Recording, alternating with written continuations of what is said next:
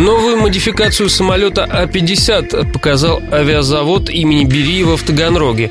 Там на этих выходных по случаю столетия предприятия состоялся День открытых дверей. А-50 – это самолет дальнего радиолокационного дозора. Высота машины 15 метров, размах крыла полсотни метров.